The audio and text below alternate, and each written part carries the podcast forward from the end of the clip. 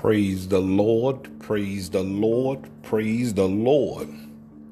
This is prayer messaging entitled Nothing Wrong with the Word, Just the Followers. In Hebrews chapter 8, verse number 7, the Word of God simply reads For if that first covenant had been faultless, then should n- no place have been sought for the second. Oh, my, my, my.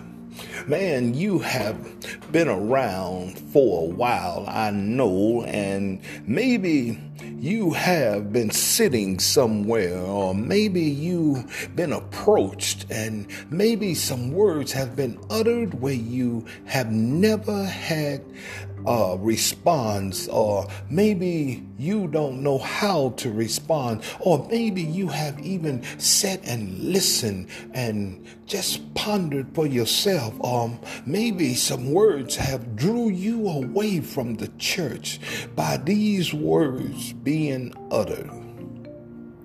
And you still have some questions yourself, probably in certain situations because these words are some powerful type of words where people will say the Bible contradicts itself. You know, many a times people will say such a thing to you, and you will look at them as if to say, What do you mean? The Bible contradicts itself because they will use that term as if to say, now, the Bible says this in one place and it says this in another. As if somebody will say something here and it says something over here, or as if it was a mistake made here and they tried to correct it over here. For instance, they will definitely used in what It was the sense of two covenants. Why would God need to make another covenant if he made the first covenant with man? As if the word had a problem. If there was a problem with the word. You see, I want you to realize, you know, many a times we come up in situations and circumstances where we see through life's journey how we can get caught up in different circumstances and situations, how people will change, how people will say something here, and then in the same conversation, they will switch over and say something else. When you catch them in trying to cover up certain things. They will try to change it and make you seem like you didn't even hear what they said. Or they will try to hide certain things from you, so they will try to twist the story as if you couldn't comprehend what they were saying. Even some people could be reading a thing and don't fully grasp what the thing that they're reading. So the first thing they will come up with it says that, well, the Bible is saying something different in two different spots. So, what is the proper response? You see, you first must realize, and you have to come to this conclusion that the Word of God has never and will never and impossible to contradict itself. Because Jesus said that I am the way, the truth, and the light. No man comes unto the Father except by me. The Bible say, for the word was with God and the word was God. and the Word is God.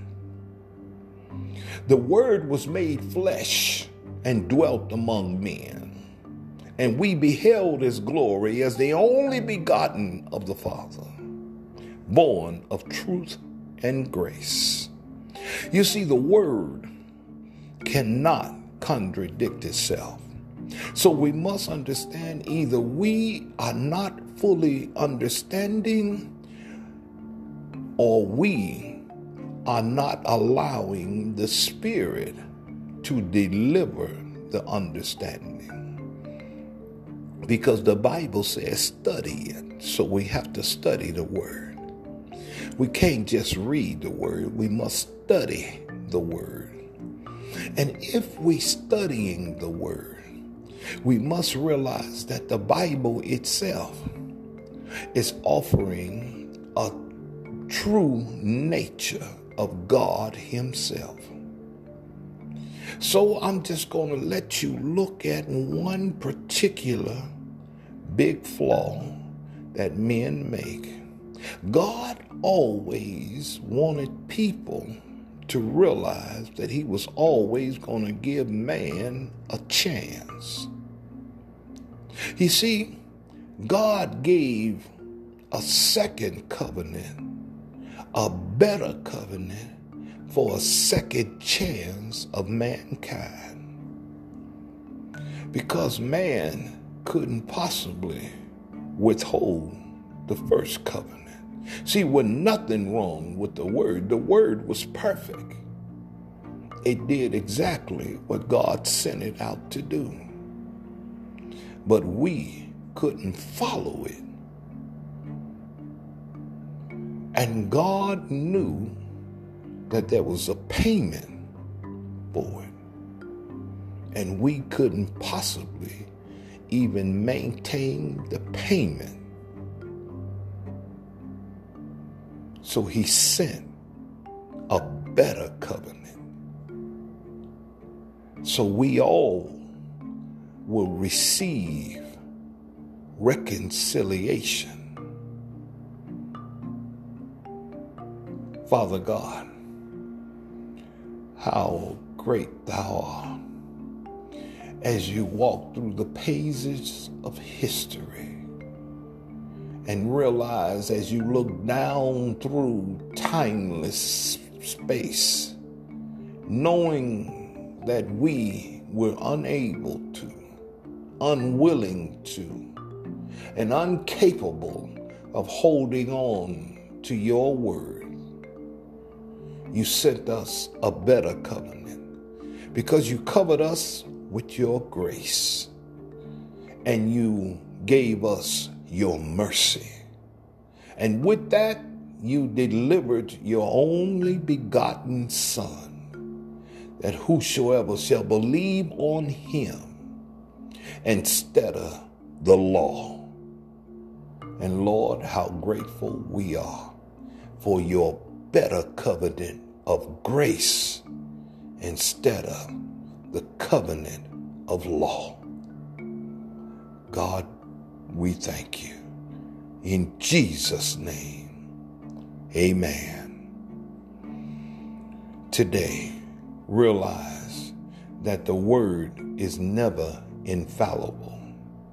It's we that have always made the mistake. The word is always perfect. This is our prayer messaging